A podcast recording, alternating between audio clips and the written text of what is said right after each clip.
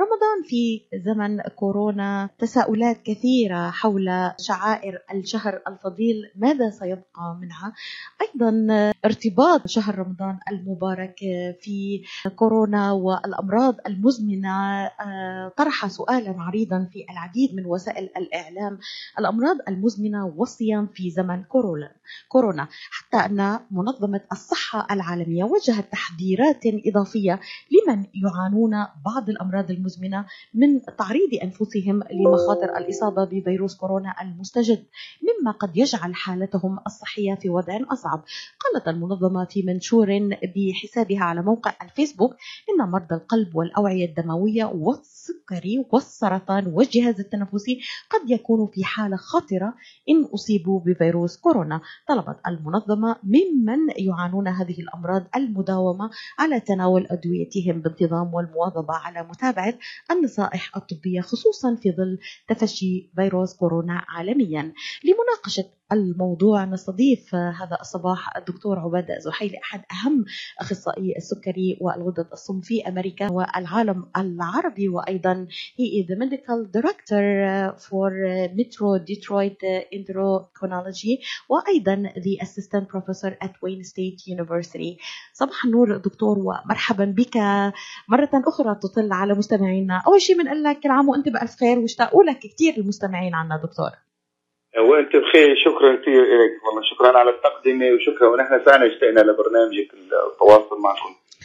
دكتور يعني كما استمعت إلى المقدمة صرنا نخصص زمن كورونا الأمراض في زمن كورونا الحياة الاجتماعية في زمن كورونا. هل نستطيع أن نفصل ما قبل كورونا وبعد كورونا؟ الآن هناك فاصل زمني هل تعتقد ذلك؟ حتما لأنه يعني الشيء اللي تعودنا عليه بهالفتره ولثوانيت شيء ما صار قبل الآن. آه ما في فترة اتليست في حياتنا يعني اضطرت إنه العالم كله يغير طريقة حياته كاملة من أجل فيروس. آه حتما في ما قبل وما بعد زمن الكورونا حتما. يعني أكيد دكتور في تغيير بالعادات الاجتماعية بالتواصل الاجتماعي بالعبادات بالشعائر بالاحتفالات أيضا ممارستنا الكثير من حياتنا أمور حياتنا اليومية. اليوم يطل علينا شهر رمضان المبارك دكتور وهناك مخاوف العديد مما تابعته على وسائل التواصل الاجتماعي ربطوا الصيام بمرض كورونا بالعموم. هل ترى هذا يعني واقعيا ان يكون هناك خوف بشكل ما الصيام مع كورونا بالتحديد للأصحاء. دعنا نتكلم الآن للأصحاء. هل هناك هذا الخوف له مبرر دكتور أم لا؟ آه طبعا لا. خلينا نرجع. نحن ممكن نشوف. أنا طبعا يعني ماني خبير على يعني مو اختصاصي ال viruses ولا اختصاصي امراض الالتهابات والإنتانية. لكن ال immune system والتغير في ال immune system هو اللي بيحدد يعني مقاومة فيروس أو التهاب معين. فأنا نحن ناخذ ال information مثلا من ناحية الأمراض المزمنة والسكري، هل مثلا هذول المرضى لما نعرف إنه نحن مثلا هل هم معرضين للإصابة بهذا الفيروس أكثر أو معرضين للاختلاطات المميتة في هذا الفيروس أكثر. لما نرجع على بنلاقي إنه السبب الزياده لها علاقة بموضوع ما يسموه الانفلاميشن inflammatory markers يعني موضوع يعني مشارات الالتهاب بالجسم. قديش في تعب على الجسم هو عم يقاوم الالتهاب الموجود. فلما يأتي الفيروس بيكون الجسم تعبان من هذه الالتهابات فيقاومه بشكل اسوء في الصيام من فترة طويلة ليس فقط صيام رمضان أو حتى أنواع مختلفة من الصيام حتى في دراسات عملت على صيام رمضان بالذات وفحصت ال immune system مقاومة ال immune system في أول رمضان في آخر رمضان قبل رمضان أثناء رمضان. فحصت الانترلوكنز الريسبونس التيومونيكوزيس فاكتور يعني هذه العوامل هي تقاوم هي المشعرات الالتهابات. وجدوا العكس إنه في معظم الدراسات وجد إنه أثناء الصيام إذا تم بالطريقة طبعا بدنا نحكي عن هذا الموضوع كثير مهم إنه بالطريقة الصحيحة في في فرق في عندنا صيام وعادات سيئة في عندنا صيام وعادات حميدة. إذا عمل بالطريقة الصحيحة. بالعكس يساعد على تقوية ال immune system يساعد على المنع من الأمراض المزمنة يساعد على الوقاية من الالتهابات. إذا آه ال immune system دكتور الاميون سيستم هو المناعه ما هي دكتور ال immune system المناعه يمكن تزيد هذه الخطورة. بنحكي فيها دكتور الأميون سيستم خلينا نشرحه لمستمعينا المناعة صحيح دكتور؟ نعم. نعم يحتاج يعني هذا هو محور الموضوع الذي رأيت الجدل فيه قائما. هل بإمكان الصوم؟ بينما الفيروس يحتاج إلى مناعة جاهزة وقوية لمقاومته. هذا هو كان بالضبط الذي شرحته دكتور محور الجدل الذي نراه على حلقات التواصل الاجتماعي. وهذه الإشاعات يعني المؤسفة أنه ناخذ الحكمة من إشاعات متداولة على ال social media. للأسف يعني نحن نطلع ال social media. اذا إذا نسمع عن ال social media إذا الواحد أخذ الحبة السوداء يشي يعني يشفى من كل الأمراض وكل فينا نروح فيها على المرضى بال ICU نعطيه ايمان كلهم بيطيبوا وكل الأمراض المزمنة بتنتهي. يعني في الكلام موجود للأسف. يعني في ناس تقتنع بهذه الأمور. في ناس عندها غايات مثلا لتسويق بضاعة معينة. دائما موجودة هذه الإشاعات. لكن يعني بشكل عام مثلا هل الإصابة برمضان هل الإصابة بالفيروس تزيد عند مريض مزمن أو مثلا أو الصيام؟ لا يعني أنت احتمال أنه تصاب بهذا الفيروس أو ما تصاب ليس له أي علاقة بالمناعة الداخلية في جسمك. التعرض للفيروس، الإصابة بالفيروس هي لها علاقة فقط بوجودك في مكان موجود فيه الفيروس. سواء انت كنت عمرك 99 سنة ولا سنة، سواء ال immune system عندك أقوى immune system في العالم ولا أضعف مناعة بالعالم احتمال الإصابة بالمرض مثل مثل غيرها. الفيروس رح يصلك. الوصول اليك متعلق بوجودك أمام شخص مثلا عنده هذا الفيروس الوقاية من الإصابة بالمرض ليس لها علاقة بأي موضوع ثاني. يعني مو معنى الصوت ما صمت أنا رح يصير عندي ولا ما رح يصير عندي التهاب هذا ما له علاقة. حدوثه له علاقة بالعادات الاجتماعية بالابتعاد عن الناس بالكمامات بكل وسائل الوقاية اللي كل الناس تعرفها الآن يعني صارت. نعم. لكن المشكلة الثانية بتصير طيب أنا احتمال الإصابة عندي بهذا الفيروس أنا بحاول أمنع نفسي بقعد بالبيت ابتعد عن الناس بحاول تنظيف اليدين والكمامات وكذا كل وسائل الوقاية. أنا إذا كل وسائل الوقاية ومع ذلك الفيروس سمها وصل إلي وصل إلي عن طريق بالغلط وربع الآن المرحلة الثانية وصل الفيروس إلى جسمي كيف يقاوم جسمي الفيروس؟ هل في عوامل تساعدني على مقاومة هذا الفيروس؟ وفي عوامل تجعلني معرض للإصابة الخطيرة فيه؟ لأنه كثير ناس ممكن أن يدخل فيروس إلى جسمهم ما يعملون أي أعراض أو ممكن يعملوا تعب طفيف بحرارة بعد كم يوم بيروحوا بيرتاحوا لكن المشكلة أنه في ناس كثير عم يصير عندهم اضطراب في النفس ضعف في الأعضاء عم يضطروا على المستشفى. ولا يروح المستشفى بينتهوا بال ICU على العيانة المشددة على مثلا اجهزه التنفس عم توقف التنفس عندهم. هذول المعرضين أكثر من غيرهم. اذا طيب هل الصيام يزيد هذا الاختلاط؟ طبعا لا لأنه في عده دراسات إنه مقاومة الالتهابات وحركة المناعة في الصيام هي الحقيقة أفضل مما هي خارج الصيام لعدة عوامل. ممكن نحكي فيها بالتفصيل. نعم. دكتور يعني هذه هي الحقيقة الأولى الآن لا خوف على الصائمين من كورونا. وطبعا ذكرت جملة مهمة جدا استوقفتني الصيام بالطريقة الصحيحة. لو صمنا بالطريقة الصحيحة دكتور طبعا بما يتعلق بالمصابين بأمراض المزمنة. إذا كيف يؤثر فيروس كورونا على أصحاب الأمراض المزمنة إذا صاموا دكتور؟ نعم. فلما نحكي انه انه ان الاحتمال الإصابة ليس له هي علاقة بجسمك. وصول الفيروس لجسمك له علاقة بعاداتك آه ابتعادك عن الاماكن اللي فيها المرض.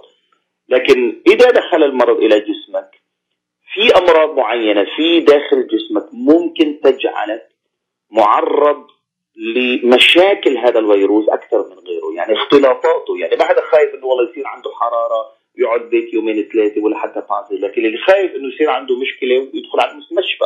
دخل المشفى في ناس ما عم تطلع من المشفى طيب الأمراض المزمنة مثلا معظم الأمراض اللي لها علاقة بسموها ال inflammation. ال inflammation بالعربي يعني هي بسميه الالتهاب لكن هو يختلف. يعني في في في الحقيقة كلمة الالتهاب بالعربي ما بتميزنا بين ال infection وال inflammation ال infection هو اصابتك بجرثومة أو فيروس. ال inflammation هو ارتكاس الجسم لهذا الفيروس. الناس اللي عندهم أمراض مزمنه مثل مثلا السكري القلب آه، يعني مثلا أمراض الضغط إلا إذا كان غير مضبوط.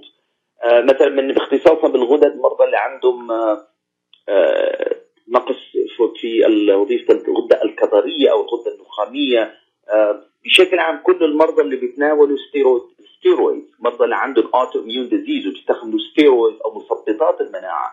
في ناس مثلا عندهم زرع كلية أو زرع كبد أو زرع أي عضو وبعدها بياخذ مثبطات مناعة.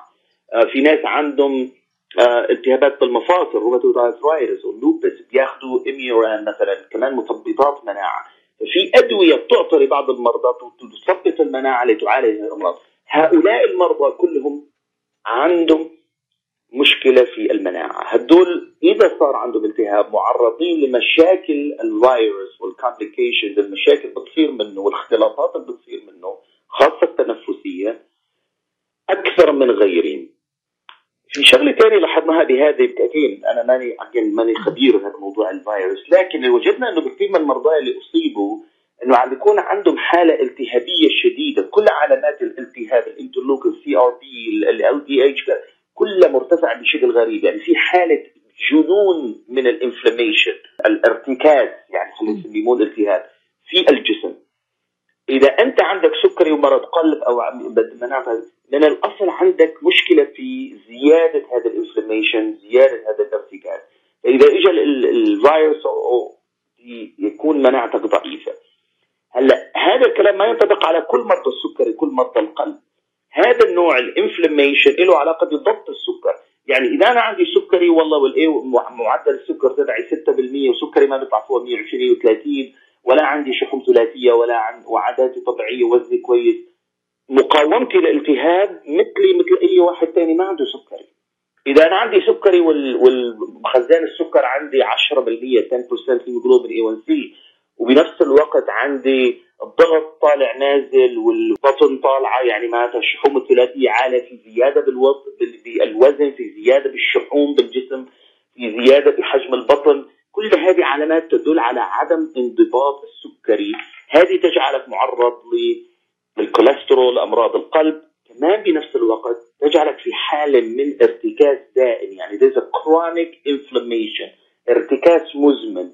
هؤلاء المرضى لا سمح الله هدول اللي عم نشوف لما بيصير عندهم التهاب هم الذين يعانون هم الذين يعني يحدث عندهم اختلاطات خطيرة بالنسبة لي.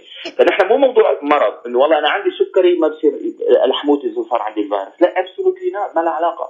لها علاقة في الضبط. في أمراض ممكن أن تزيد المشاكل عندك لكن إذا ضبطتها إذا واحد عنده ضغط مضبوط طول الوقت ما عنده أي مشاكل بالنسبة لل vascular system يعني بالأوعية ما عنده شيء أي من الشرايين ما عنده تصلب شرايين. ما هو عرض لهذه الاختلاطات؟ إذا واحد عنده ضغط وضغطه دائما ب 180 و200 وغير مضبوط مرة بياخذ دواء و10 لا و... ورايح جاي على المشفى تشيست بين وشورب ضغط والقلب وتصلب شريان هون وسكرت رجلي ورجله نمب كل هذه علامات تدل على فشل معالجة أو ضبط هذه الأمراض. أنت معرض للإصابة. تعرف شلون؟ يعني مو فقط اسم المرض هو الذي يجعلني معرض للاختلاطات وهل ضبط هذا المرض أم لا؟ تماما دكتور. يعني حتى أصحاب الأمراض المزمنة اللي المتناقل الآن والخوف والذعر إنه كل واحد معه مرض مزمن سيموت حكما إذا إذا أصيب بكورونا. ما أشرت به غير صحيح إذا كان المريض منضبط خلينا نحط الفاكت الثانية منضبط في العلاج ويشرف عليه يعني بشكل دقيق وصحيح. تأثير المرض سيكون عليه مثل أي شخص ثاني. طبعا بالعموم نحن نتحدث بالعموم دكتور. يعني آه، صحيح أن نكون منضبطين في علاجنا ومستمرين عليها. هل ما قلته دقيق دكتور؟ تماما تماما. يعني مو فقط مثل ما كنا نحكي نحن عن مرض السكري مو كل واحد قالوا له معك سكري معناته انه رح تموت بكرة. مو كل واحد قالوا له والله معك ضغط معناته يعني خلص طول عمرك مقعد. لا. يعني هذه الأمراض المزمنة هي فقط مجرد اسم. كيفية تعاملك مع هذا المرض يحدد نمط حياتك. وهذا نفس الشيء بنحكي إن شاء الله على الصيام كيف ممكن نحن نستفيد منه بدل ما نضر نفسنا. تمام. لكن هذه الأمراض المزمنة تماما ضبطك لهذه الأمراض يجعلك مثلك مثل أي مريض أو شخص عادي ليس عنده هذا الأمراض دكتور قبل أن نخرج لل. الاختلاطات من الفيروس. ما تزيد عند مريض سكره مضبوط وضغطه مضبوط أما ال- اللي بتزيد عن مريض سكره بما بنسميه بالعربي طالع نازل ضغطه طالع نازل راح جاي على المشفى طول الوقت عم يحس والله عيوني مغبشة آه، رجلي منملة هذه الأعراض كلها أعراض عدم ضبط المرض المزمن اللي عندك. لما ما تضبط المرض المزمن جسمك في حالة من الارتكاس الدائم. هذا الارتكاس الدائم أول شيء بيجعلك متوتر لأن الكورتيزون مرتفع طول الوقت. بيأثر على النوم بيأثر على الأعصاب بيأثر عليك بعدين بيأثر على المناعة ومقاومة الأمراض. نطلع فاصل للإعلان ونعود معك دكتور الصيام بالطريقة الصحيحة. هل يواجه الأشخاص المصابون بداء السكري خطرا أكبر بحدوث مضاعفات؟ إذا أصيبوا بالفيروس التاجي هل تنصح بالصيام بعد الفاصل؟ العطاء قصة رائعة. بدايتها إنسان يهتم ونهايتها إنسان يحتاج. مؤسسة الحياة للغاية والتنمية. ومنذ أكثر من 25 عاما تحمل عطاءك إلى من يستحقه ويحتاجه. بغض النظر عن الجنس أو العرق أو الدين فأينما تكون الحاجة تجد الحياة تقدم المساعدة الطبية والملاجئ وبناء المدارس والأوار الارتوازية وبرامج كفالة عوائل اللاجئين والأيتام وغيرها حسب الحاجة. للمساعدة في استمرار هذا الجهد الكبير امنح تبرعك المعفى من الضرائب اليوم إلى منظمة الحياة للإغاثة والتنمية. عبر الموقع www.lifeusa.org أو الاتصال على الرقم المجاني 1-800-827-3543 مركز طب رهاب للعلاج الطبيعي بإدارة الدكتور محمد فرح حسين أخصائي العلاج الطبيعي بخبرة أكثر من 13 عاما. طب رهاب يقدم خدمات العلاج الطبيعي وإعادة التأهيل ويضم مجموعة من أفضل أخصائي التشخيص الدقيق للحالات المرضية مع خبرة عالية في التعامل مع الحالات التي تحتاج إلى إعادة تأهيل وعناية خاصة بعد العمليات والكسور. طب رهاب يستقبل كل الحالات المتعلقة بألم الرقبة، الظهر، المفاصل، شلل الوجه، الانزلاق الغضروفي، عرق النساء، الحوادث وإصابات العمل، خبيرات في المعالجة النسائية لخصوصيات تامة للسيدات. عندما تبحثون عن رعاية متميزة اقصدوا توب ريهاب للعلاج الطبيعي. الواقع على 15001 ميشيغان افنيو وللمواعيد اتصلوا على 313 846 0555 that is 846 0555 سوا على الهوا على الهوا. سوا عطول سوا على الهوا. يأتيكم عبر أثير إذاعة. صباح الخير. صباح الخير. أمريكا. أمريكا من يوم اللي اتكون يا وطني الموز مرحبا بكم مستمعينا في هذا الموضوع الهام. نتناول فيه الأمراض المزمنة والصيام في زمن كورونا وبضيافتنا الدكتور عباده الزحيلي أحد أهم اخصائيي الغدد الصم وأمراض السكري وأيضا ال medical director ل Metro Detroit Endocrinology و the assistant professor at Wayne State University قبل الفاصل دكتور كنت تتحدث عن الصيام بالطريقة الصحيحه وسالتك آه، ندخل بتخصص أكثر عن الأمراض المزمنة. وتحديدا نبدأ بالمرض السكري، هل يواجه الأشخاص المصابون بداء السكري خطرا أكبر بحصول المضاعفات إذا أصيبوا بفير- بالفيروس التاجي؟ وهل تنصحهم بالسؤال؟ السؤال الذهبي دائما. دكتور تنصحنا بالصيام ولا لا؟ هي سؤال كثير مهم. آه، كان بنرجع على نفس تفصيل السؤال يعني إذا كان عندي مريض سكري. وعنده بياخد أربعة أبر انسولين والمخزان السكر عنده تسعة عشرة. معدل يعني التخزين في ثلاث شهور. ووظيفة الكلى على الخمسين بالمية على المعدل. هذا ما يقولوا ما تصوم لأنه الصيام ممكن أن يزيد نسبة الاختلاطات عنده.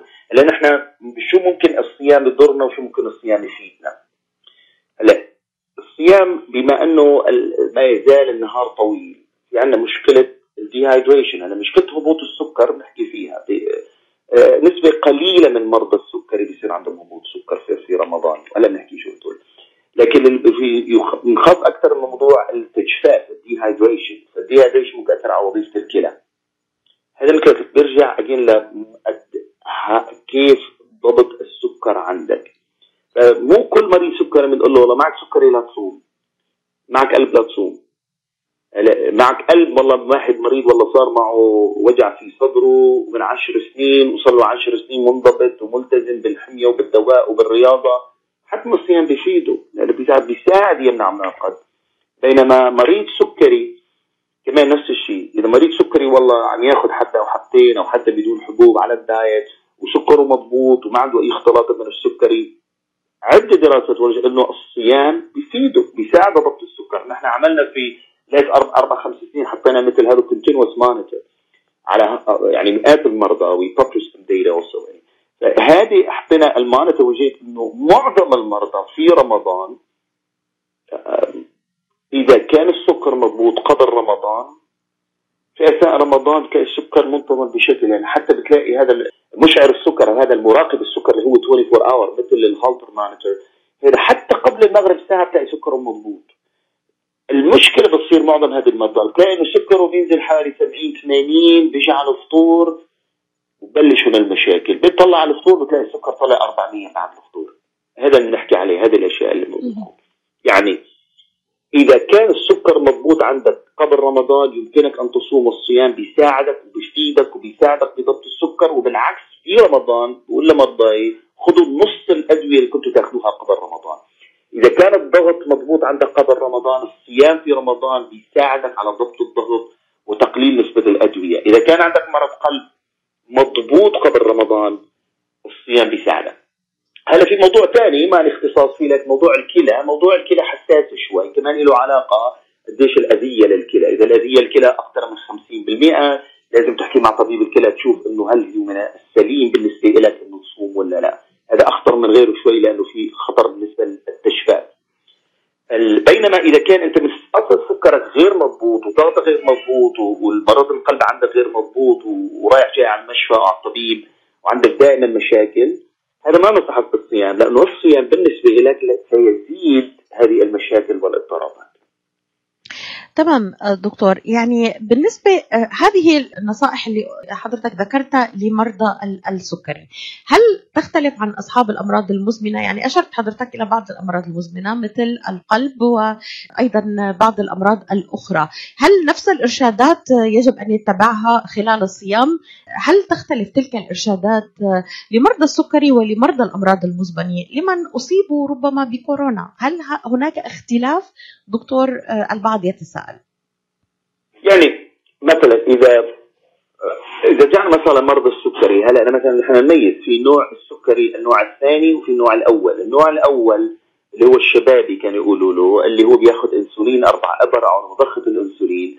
معظم الوقت هدول المرضى بنقول لهم أنتم ما بيصيروا تصوموا، آه قليل جدا من مرضى ال type 1 بيصروا على الصيام، هدول بنراقبهم بشكل كبير ونحط لهم monitor طول النهار احتمال تصير عندهم مشاكل in general إذا أنت بتاخذ أربع ابر إنسولين في اليوم آه، من النوع الثاني أو من النوع الأول آه، الصيام ما كثير منيح بالنسبة لك وهذا نسبة قليلة 10 15% من السكريين. 85% من السكريين اللي بياخذوا إبرة إنسولين باليوم أو بياخذوا مثلا عدة أدوية هدول الصيام بيساعدهم وبيفيدهم.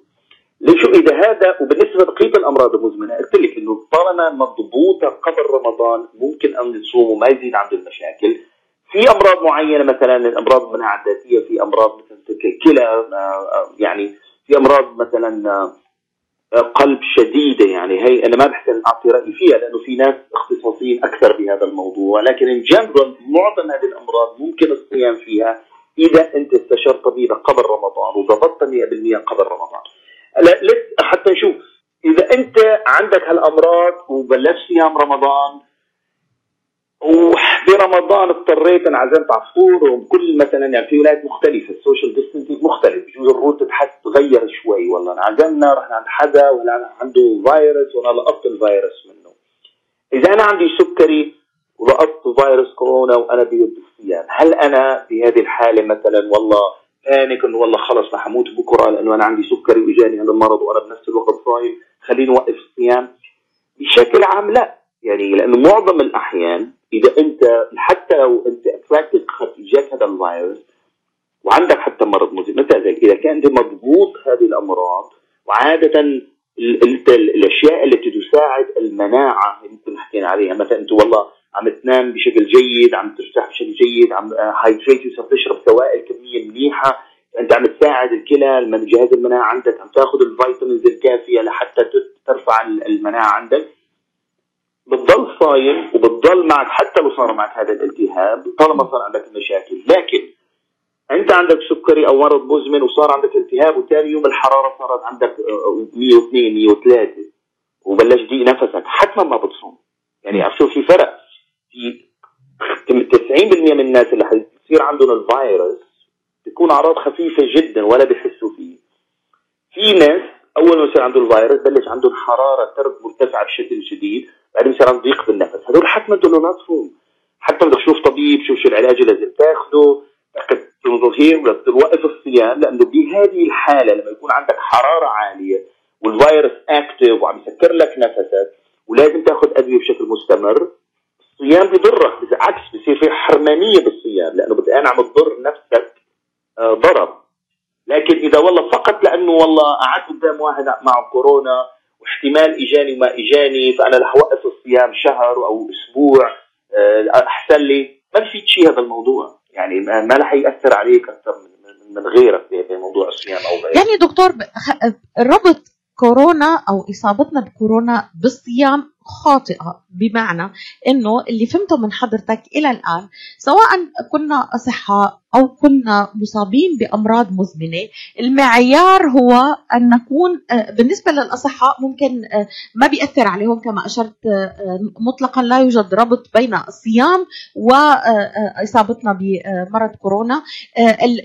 المصابين بأمراض المزمنة المعيار هو هل كنت أنا منضبطة ولا لا؟ يعني هل كنت محافظة على أدويتي على رؤية الطبيب على كل ما يلزمني كمريضة لمرض معين سواء سكري أو أمراض أخرى؟ وهذا هذا الموضوع لا له ليس له علاقة إذا أصبت بكورونا أو لا إلا إذا كانت هناك ارتفاع مثلا درجة حرارة أو ضيق نفس هنا ممكن يأثر علي ويجب أن أرى الطبيب. صحيح ولا لا دكتور؟ well said. Perfect. ممتاز. تماما تماما ما عانيته تماما هيك تماما. طيب اذا دكتور ما هي الإرشادات اللي ممكن حضرتك توجهها للصيام خلال رمضان لمرضى السكري وبالعموم لصيام صحيح؟ آه، التغذية المناسبة لمرضى السكري دكتور وبالعموم حتى نقدر نخرج من رمضان آه، بصوم مناسب وصحة ويكون فعلا صيام صحي. ما هي الإرشادات لك؟ بيجي الحقيقة هذا الموضوع المهم هذا بالنسبة لي يعني. نبدا فيه نحن أكبر مشكلة عندنا بعلاج الأمراض المزمنة هو ضبط النفس. يعني تقول المريض عود إنه تاخذ علاجك بوقته لك صعب علي تعود ما تاكل إلا هالأشياء المعينة التزم بالحمية صعب علي العاب رياضه صعب علي آه، بيقول لك إيه وبعدين ما بيسويها. عدم الالتزام بتعليمات الطبيب وبالحمية وبأخذ العلاج عم يسبب مشاكل في الأمراض واختلاطات وكل المشاكل اللي تحدث من الأمراض المزمنة. في رمضان أكبر فرصة نحن مثلا نشوف الحكمة من الصيام. الحكمة من الصيام هو ليس فقط الجوع والعطش حتى نشعر بالفقراء هي تدريب النفس على تغيير عادة. تغيير العادة بيجيب الدماغ شيء من أصعب الأمور. إذا أنا متعود أنه والله باخذ فنجان قهوة الساعة 9 الصبح باخذ فنجان قهوة الساعة 11 بفطر الساعة 10 بتغدى الساعة 2 هذه عادات لا يمكن تغييرها فهذه صعب جدا الواحد يروح لهذه العادات ويغيرها. لكن برمضان بتلاقي ما في أسهل عليه إنه لا أنا الآن بتسحر بتفطر ف أكثر شيء جيد ممتاز برمضان بالنسبة لي بشكل عام الك يعني ككل كل الهيومن بين كل العالم كل الناس إنه أنت قادر على تغيير عاداتك بيوم واحد بكبسة زر. أنت قادر على ضبط النفس بكبسة زر. إنه أنا يوم الخميس باكل على كيفي بدخن بشرب على كيفي يوم الجمعة ما تساوي شيء بغير كل عاداتي وطاري هذا هذا إنجاز فظيع. يعني يا ريت نحن ممكن نحن إذا كل كل الأمراض المزمنة بتروح وبتنضبط لو عندنا نفس الطريقة من ضبط النفس. لذلك هذا الشيء الرائع بالصيام يعني إنه أنت قادر على ضبط نفسك في هذا الشهر من هذا الوقت لهذا الوقت وغيرت عاداتك. هذا شيء رائع. المشكلة نحن عندنا بالصيام إنه في أشياء ممكن تسويها بالصيام إنه يعني تخرب كل الفوائد اللي ممكن تأتيك من هذا الصيام. يعني جسمنا بيتحمل وجبات قليلة متعددة. أسوأ شيء بيسويه برمضان إنه نحن أول ما بي بيجي المغرب آه عباره تم بدل تمرة سبع تمرات أربع خمس كاسات جوز فورا السكر طلع عنا حتى الطبيعي صار طلع عنده السكر 400 مجرد ما طلع السكر عالي بعد أخذ هذه السكريات في البداية الآن جسمك في حالة من ستيميوليشن آه، انفلاميشن هذه ارتكاز. الآن دكتور فيني اتوقف قليلا عند التمره يعني دكتور مع كذا مع كذا لذلك معظمنا بعد بعد الفطور شو بصير فيه؟ ما بيقعد يتحرك ما فينا يتنفس. ليش؟ لأنه أنت جسمك الآن الارتفاع السكري اللي صار فيه حتى الصحيح طبعا اسوء بالنسبة لمرض السكري. هذا الارتفاع الشديد في السكري هذا بيخلي جسمك في حالة تعب شديد ومرهق. كل ال ال الشيء بالجسم عم يحاول يتخلص من هذا السكر الزائد. كيف يتخلص هذا الجسم من السكر الزائد؟ هو بالحركة بالرياضه بتحريك العضلات. فنحن بعد بعد هذا الفطور ما بنتحرك ابدا بالعكس نستلقي بننام.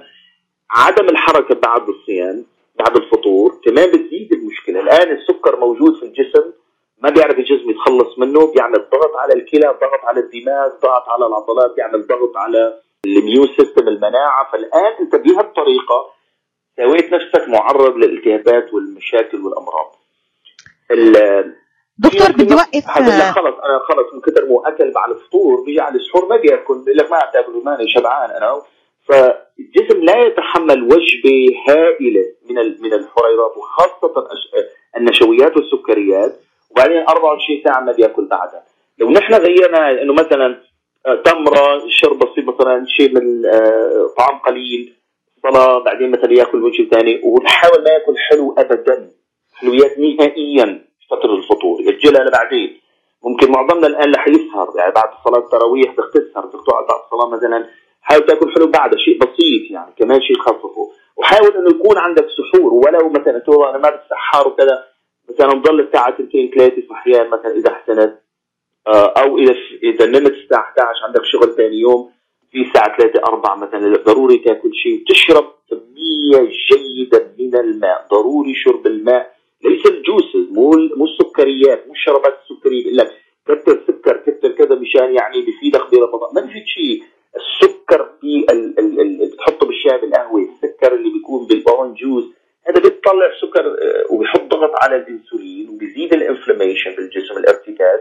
ما بيفيد شيء على المدى الطويل لأنه خلال نص ساعة راح آه، بس بيفيد إنه بياخذوا الانسولين وبيخزنوا خلايا شحميه وبيزيد الوزن. الأكل لازم يكون منوع يعني تحاول إنه بين الفطور والسحور والوجبة بالنص يكون في بروتين يكون في fat يعني شحوم يكون في شوي من السكريات. السكريات البسيطة لازم تلتغى نهائيا. ووجبات قصيرة. وحاول تكون اكتف يعني ما تحاول والله أنا فطرت نمت ما تحركت فرجت على التلفزيون رجعت نمت. وأثناء الصيام أنا من الأصل تعبان ما فيني أتحرك. فمضيت شهر كله ما تحركت كله بهذا الشهر. عدم الرياضة في رمضان عدم الحركة في رمضان كمان إلى مساوئ شديدة على الجسم مختلطات ومشاكل. لكن إذا كمان أنا غيرت إنه عملت طريقة إنه في أثناء الصيام ربما قبل المغرب في ناس مثلا في ناس ممكن بعد التراويح في ناس مثلا الساعة 1 12 في اللي يكون عنده نشاط. ضروري تعمل الرياضة ولو 10 15 دقيقة حتى تحافظ على حجم العضلات اللي هو له علاقة بمنع الارتكاز الجسم الإنفلاميشن بقل السكر بينزل الضغط بينزل احتمال المرضى بالاصابه بالقلب بتقل يعني هالعادات لو غيرناها بطريقة؟ طب انت ضابط نفسك كل هذا وحاول تضبط نفسك بهدول الساعتين كمان انه التزم بالطعام التزم بالرياضة التزم بالحركة ممكن تستفيد من كل ال ال ال الأشياء اللي بتساعدنا في رمضان. يعني في هلا نوع من ال diet من هذا هو يسموه ال fasting diet إنه صيام لفترة طويلة. وجد إنه هذا الصيام ممكن ينزل مستوى الانسولين ممكن يساعد على تقليل الالتهابات وله على المدى الطويل فوائد. لكن إذا سويناه بالطريقة الغلط مثل ما نحن مثل ما قلت لك إنه يعني قد ما فيك كثر سكريات ونشويات على الفطور وقلل وما وتمر طيب دكتور يعني في بعض الحالات اللي حضرتك أشرت أشرت لها موضوع التمر. يعني بيجي ارتباط عاداتنا وتقاليدنا واللي سمعناه من أهالينا بما ما ذكرته حضرتك الآن من عادات سيئة وللأسف ما عم نغيرها يعني مثلا بيقولوا لك خذ يا تمرة يا ثلاث تمرات يا سبعة على السنة. طب حضرتك كيف ترد على هؤلاء؟ والله ما ما ما ما شرعا وكذا لكن التمر يحمل خاصة أنواع معينة. بتيجي في نوع من التمر بيجي رطب بيجي آه صغير بيجي كمية سكر. لكن معظم التمر اللي بنشوفه بتلاقي موجود حوالينا حجم التمر هائل كمية السكريات الآدد المضافة إلها لأنه معظم التمر مضاف له كثير من المواد حتى تحافظ عليه حتى ممكن يعني آه ممكن إرساله لكل أنحاء العالم. وانت عم تجيبه فريش مثلا إيه لكن لما عم يكون عم تجيبه انت هذا المخزن ومعبى فيه سكريات بس تطلع انت على كمية الكارب تطلع قديش نسبه ال sugar وال carb العلبة اللي بتجيبها تبع التمر تطلع انه على شوف قديش بيكون على الكالوري شيء مخيف يعني لما تحكي سبع تمرات سبع تمرات هي هذا خلص. هذا كل السكريات اللي تاكلها بال 24 ساعة سبع تمرات. يعني شيء مخيف سبع تمرات. لا الأفضل خذ واحدة. قلت اذا السنة واحدة مثلا؟ يعني اخذ ثلاثة صغار بس الوحده أفضل أشرب معهم مي كثير بعدين خلي خلي عود كل بروتين كل دسم دسم هذا بيحافظ على ضبط السكر بأثناء النهار برمضان أكثر بكثير نفس الشيء بالنسبة للسحور. بالسحور بنحاول الحين حتى في ناس ما بتتسحر وغلط كبير اللي بيتسحر بتلاقي بيتسحر ومعظم الأكل بيكون عنده كمان مثل الفطور بيساوي يعني سكريات ونشويات. كمان غلط. بتحاول يكون في بيض يكون في جبن لبن يكون أشياء دسم وبروتين. الدسم بروتين حلاوته إنه يحافظ على مستوى منتظم من السكر طول النهار بدون الارتفاع والهبوط ما بيحط ضغط على الإنسولين. بينما إذا إجيت والله أنا والله أنا بدي صوم طول النهار وخايف سكري ينزل أو خايف مثلا دوب وكذا بيقوم بياخذ له أربع كاسات orange juice أو أو تمر هندي وست سبع تمرات و السكر بيطلع ب 300 400 الإنسولين بيطلع ليقاوم هذا بتلاقي بعد ساعتين ثلاثة ممكن يصير عنده هبوط سكر منه بسبب ارتفاع الإنسولين بيصير معه. وهذا بيصيب الوزن والمشاكل كلها بتصير معه. يعني بالنسبة لي السكريات الطبيعية اللي هي ال simple sugars وال carbs بالنسبة لي تعتبر poison يعني يعني نوعية الغذاء لو لو دخلنا شوي دكتور نوعية الغذاء دكتور اللي نحن نعتمد عليه آآ آآ خلينا نقول للأصحاء نصيحة حضرتك اللي حابين كما ذكرت هي فرصة انه يكون يعملوا diet يعملوا إنه ينزل وزنهم مو يزيد وزنهم في رمضان. وأيضا لمرضى السكري واللي عندهم مشاكل في السكري طبعا لازم يكونوا حريصين أحرص أكيد يعني. شو نوعية الغذاء اللي لازم نعتمد عليها؟ اللي حضرتك ذكرتها إنه نتجنب بشكل عام العصائر الجوسز اللي فيها كثير نسبة سكر سكر عالية. التمور ناخذ تمرة واحدة فقط لأنه حجمها كبير. آه نركز على البروتين آه الأجبان الألبان بالسحور آه كما ذكرت وطبعا الخضروات وفواكه وكل شيء باعتدال. هل هذه الوصفة خلينا نقولها الصحية المتوازنة للجميع؟ نعم perfect تماما تماما. لكن كل هدول ما بيشتغلوا إذا ما اشتغلت على الحركة والرياضة وزيادة حجم العضلات. لحتى لدرجة يعني هذا الموضوع من كثر ما سويت أنا عليه videos وحكيت عنه يعني كثير في ناس مثلا من من كم يوم في study وجدت إنه في علاقة ما بين بسموه hand grip يعني عملوا survey على آلاف المرضى آلاف الناس. وجدوا في علاقة ما بين قوة ال hand grip يعني قبضة اليد. قديش قوة قبضة اليد عندك. ممكن أنه يخلوك يعني بقبضة اليد تضغط على جهاز ويفحص بالضبط قديش قوة قبضة اليد تبعك.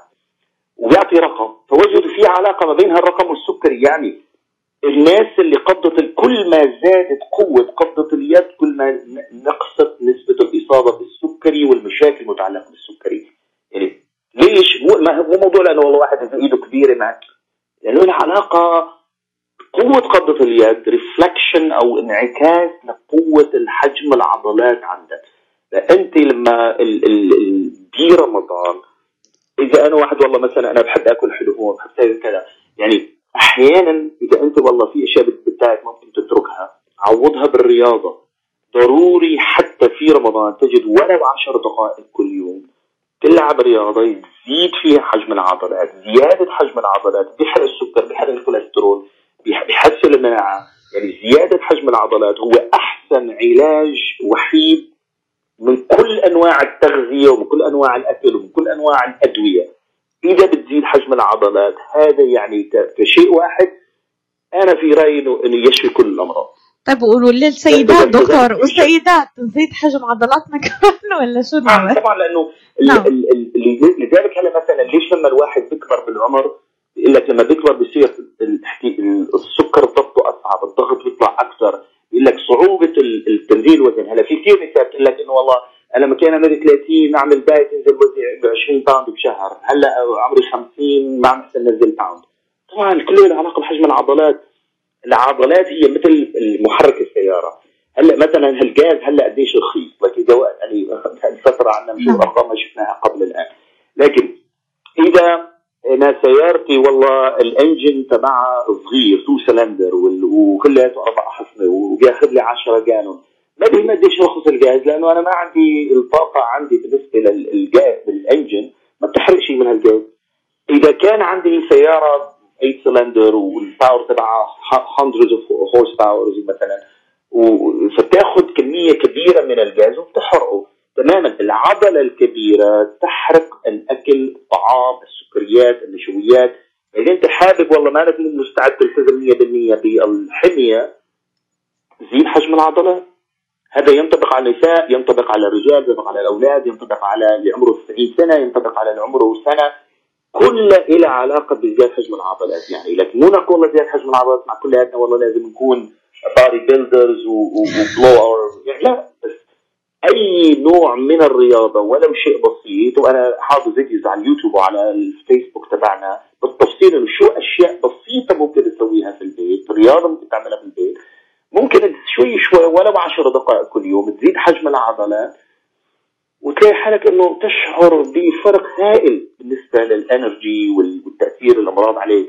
لو برمضان حاولنا نساوي هذا الشيء ولو 10 دقائق مثلا في الليل أو في ناس هو قبل الفطور أحيانا. يعني بيكون آخر إنه بيتعب بيتعب بعدين بيفطر يعني المهم تلاقي وقت هدول 10 دقائق من ال weight lifting يعني زيادة حجم العضلات ممكن أن تأثر عليك على المدى الطويل بمنع الأمراض بشكل هائل.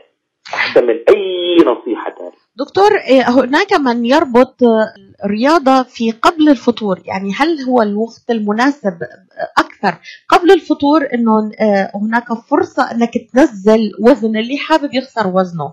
آه، أنه يمشي مثلا قبل نص ساعة من الفطور أو بعد الفطور هو أفضل ممارسة الرياضة. الحقيقة بعد بعد الطعام الرياضة دائما أحسن من قبل الطعام. بالنسبة للفوائد لأنه آه، الجسم في في في عندنا استقلاب معين بالجسم اسمه fasting state و non fasting state يعني في حالة الصيام في هرمونات بتطلع تحافظنا على السكر والضغط وفي حالة ال ال ال ما بعد الطعام post prandial state ما بعد الطعام في هرمونات معينة بتطلع لتنزلنا السكر. الرياضة بتساعد أفضل ما يمكن بعد الطعام وليس قبل الطعام. طبعا هذا عكس العادات العربية تبعنا على الشوط يعني شو يسموه كانوا يتغدى ويتمدى إذا أكل الواحد لازم يرتاح مشان عصاراته الهاضمة. يعني هذه النصائح الغبية اللي كنا دائما نسمعها. يعني كلها بتشوفوا وين ما كان بالنصائح العربية الغبية تبعنا. كلها الله يسامحنا. آه يعني أسوأ ما يمكن فعله هو الأكل وبعد الأكل قلة الحركة. يعني فبتقولي مثلا وقت من الرياضة حتما بعد الطعام أفضل بكثير من قبل الطعام. كفائدة صحية. نطلع فاصل للإعلان ونعود معك دكتور في الجزء الأخير من البرنامج ورمضان في زمن كورونا ونصائح للصيام الصحي إن شاء الله لكافة مستمعينا ومتابعينا حول العالم. نعود معكم بعد الفاصل. العطاء قصة رائعة. بدايتها إنسان يهتم ونهايتها إنسان يحتاج. مؤسسة الحياة للغاية والتنمية. ومنذ أكثر من 25 عاما تحمل عطاءك إلى من يستحقه ويحتاجه بغض النظر عن الجنس أو العرق أو الدين. فأينما تكون الحاجة تجد الحياة تقدم المساعدة الطبية والملاجئ وبناء المدارس والأوار الارتوازية وبرامج كفالة عوائل اللاجئين والأيتام وغيرها حسب الحاجة. للمساعدة في استمرار هذا الجهد الكبير امنح تبرعك المعفى من الضرائب اليوم إلى منظمة الحياة للإغاثة والتنمية. عبر الموقع www.lifeusa.org أو الاتصال على الرقم المجاني 1-800-827-3543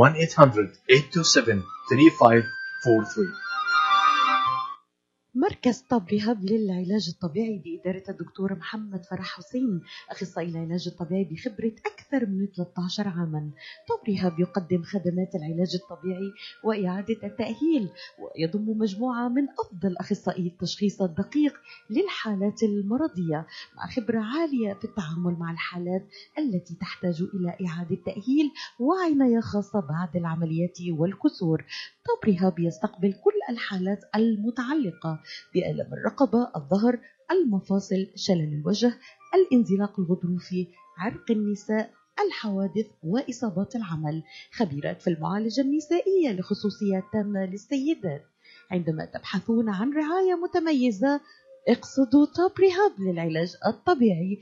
الواقع على 15001 ميشيغان افنيو وللمواعيد اتصلوا على 313 846 0555 That's 846 0555 سوا على الهوا. سوا عطول سوا على الهوا. يأتيكم عبر أثير إذاعة صباح الخير. صباح الخير. أمريكا. أمريكا. من يوم اللي اتكون يا وفي الإعلان عن الحلقة دكتور نعود معك الآن دكتور عباد زحيلي أحد أهم أخصائي أمراض الغدد والسكري في أمريكا والعالم العربي وأيضا the medical director ل Metro Detroit endocrinology وأيضا the assistant professor at Wayne State University. دكتور النساء الحوامل وسكري الحمل والصيام وكورونا. هل هذه يعني ما هي نصيحتك للسيدة الحامل آه، في رمضان؟ آه، واللي اللي صار معها سكري حمل تصوم ولا ما تصوم؟ والله هذا موضوع حساس شوي. آه، يعني in general معظم الوقت آه، بالنسبة للحمل آه، يعني إذا كان النهار طويل حامل معرضه ل- حتى يصير عندها شيء اسمه خاصة بالثلاث أشهر الأولى من الحمل. بعد الثلاث أشهر الأولى من الحمل مشاكل الصيام أقل بكثير الأشهر الثلاث الأولى من الحمل المريضة معرضة لشيء اسمه keto. keto ليش هذا المرض من أول ثلاث شهور بيقول لك المريضة بصير عندها هذا الصباح بتقوم لعية نفس اقياء هذه أعراض يعني ال hyper يعني. باول ثلاث أربع أشهر من الحمل احتمال يصير عندها الأجسام الكيتونية يصير عندها حموض احمضات اللي بيكون عندها سكري الحمل هذا الاحتمال ممكن يزيد. فبأول ثلاث أربع أشهر خاصة ثلاث أشهر الأولى من الحمل. إذا عندك سكري الحمل وخاصة إذا طبيب عم يعطيك إنسولين حتما لا يجوز. بالنسبة لي لا يجوز الصيام مو إنه فقط إنه لا يجوز يعني أظن يعني حتى لأنه في ضرر حتمي. إذا أنت مثلا والله آه، عندك سكر حملي عادي لكن عمله خفيف كثير وما بيحتاج علاج ولا متفورمين ولا شيء.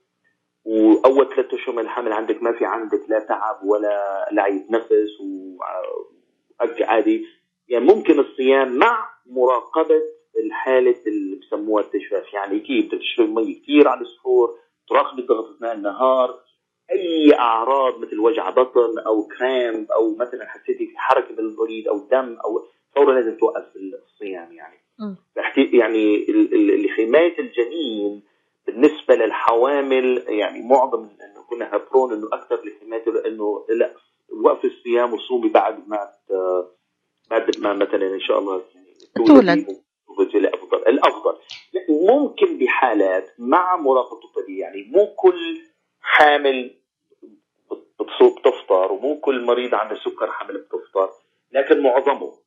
في حالات إذا هي المريضة مستأذنك لأ أنا ما حابة أقضي آه، ممكن تشتغلي مع طبيبك لكن بهالحالة بتكون زيادة شغل عليك. كيف يعني؟ بتشتغلي مع الطبيب بيراقب لك تروحي كذا مرة تراقبي الضغط تراقبي السكر تحطي monitors تشربي كميات كبيره من السوائل يكون ال threshold يعني الاحتمال إنه إيقاف الحمل عندك كثير. يعني هلأ الوضع صعب دكتور. يعني فورا مي يعني هلا يعني الوضع صعب. تحاولي لكن ما تضر الولد تبعك حاولي إنه تخففي من ال ال ال مثلا يعني كيف يعني نخفف من الأضرار على الوليد بحيث إنه كمية ال ال ال ال ال السوائل تشربها في حقيقه دراسات عملت على النساء في رمضان وجدوا إنه في علاقة بالنسبة اللي بيسموه ال birth weight ال intrauterine growth retardation يعني ال- المرأة الحامل بالصيام.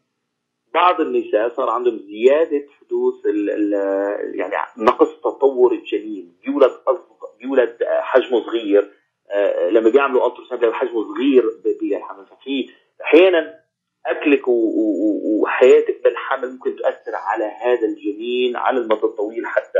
والاولاد اللي بيولدوا small for age يعني كل ما ولد الولد صغير بالحجم كل ما يكون ال baby يعني أول ما بيولد بيكون صغير بالحجم بيصير عنده مشاكل بالمستقبل.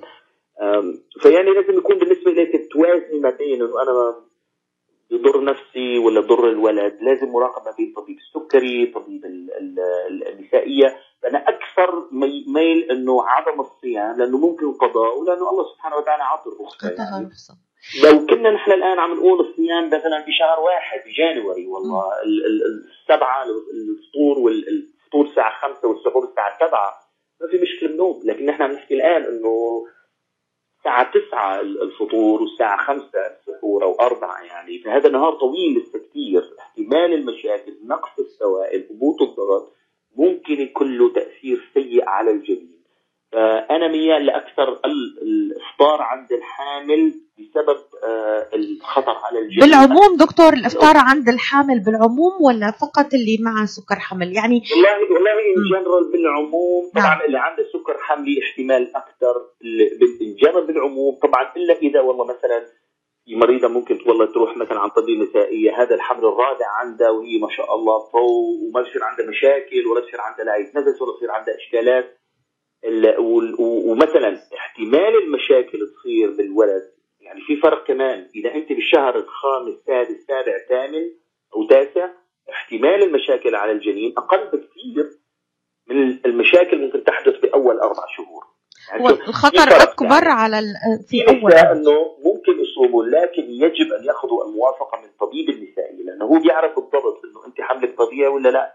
هل عندك معرضة لسقوط الجنين ولا لا؟ هل أنت الأولاد اللي سابقا كانوا عندك صغار ولا لا؟ يعني كثير عوامل لازم يطلع عليها الطبيب ليقرر بالنهاية إنه هالمرض بالذات صوم ولا لا. يعني لكن نميل معظم الاطباء النسائيه وهم إلى انه لا عدم الصيام بالنسبة للحامل أكثر من الصيام.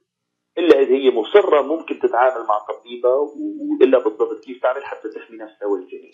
دكتور يعني تبقى لدينا من الوقت حوالي دقيقة وتعودنا أن دائما نعمل كونكلود للموضوع وكل النقاط الهامة التي أشرت إليها آه، خلال حوارنا هذا الصباح. يعني الأمراض المزمنة والصيام في زمن كورونا. نصيحتك لكل من يتابعنا الآن ويستمع حول هذا الموضوع في دقيقة دكتور. دقيقة.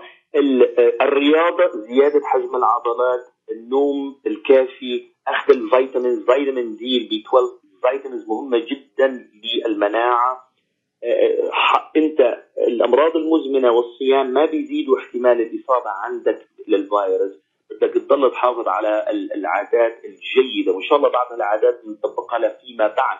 إنه نحن ما كثير هالموضوع التبويس والتقريب على بعض وال social closeness هذا مشكلة يعني عنا لازم نخفف من العادات حتى نمنع تناقل هذه الأمراض واذا صار عندك هذا المرض ما تظن إنه يعني death sentence إنه لا سمح الله خلص راحت عليه لا بتعالجه بتراقبه. لكن إذا أنت خايف من رمضان ومن الصيام ضبط أمراض المزمنة قبل رمضان يساعدك على صيام رمضان بدون أي مشاكل دكتور عبادة الزحيلي آه، أخصائي أمراض الغدد الصم والسكري أحد أهم الأخصائيين آه، في أمريكا والولايات المتحدة وأيضا ال medical director ل Metro Detroit Endocrinology assistant professor to at Wayne State University أشكرك دكتور جزيل الشكر وكل عام وأنت بألف خير وبصحة وعافية حضرتك وعائلتك وينعاد على الجميع إن شاء الله بالصحة وبالخير. وأنت بخير شكرا كثير إلى اللقاء مستمعينا في حوارات أخرى. نتمنى لكم الصحة والسلامة. كنت معكم هذا الصباح ليلى الحسيني. إلى اللقاء.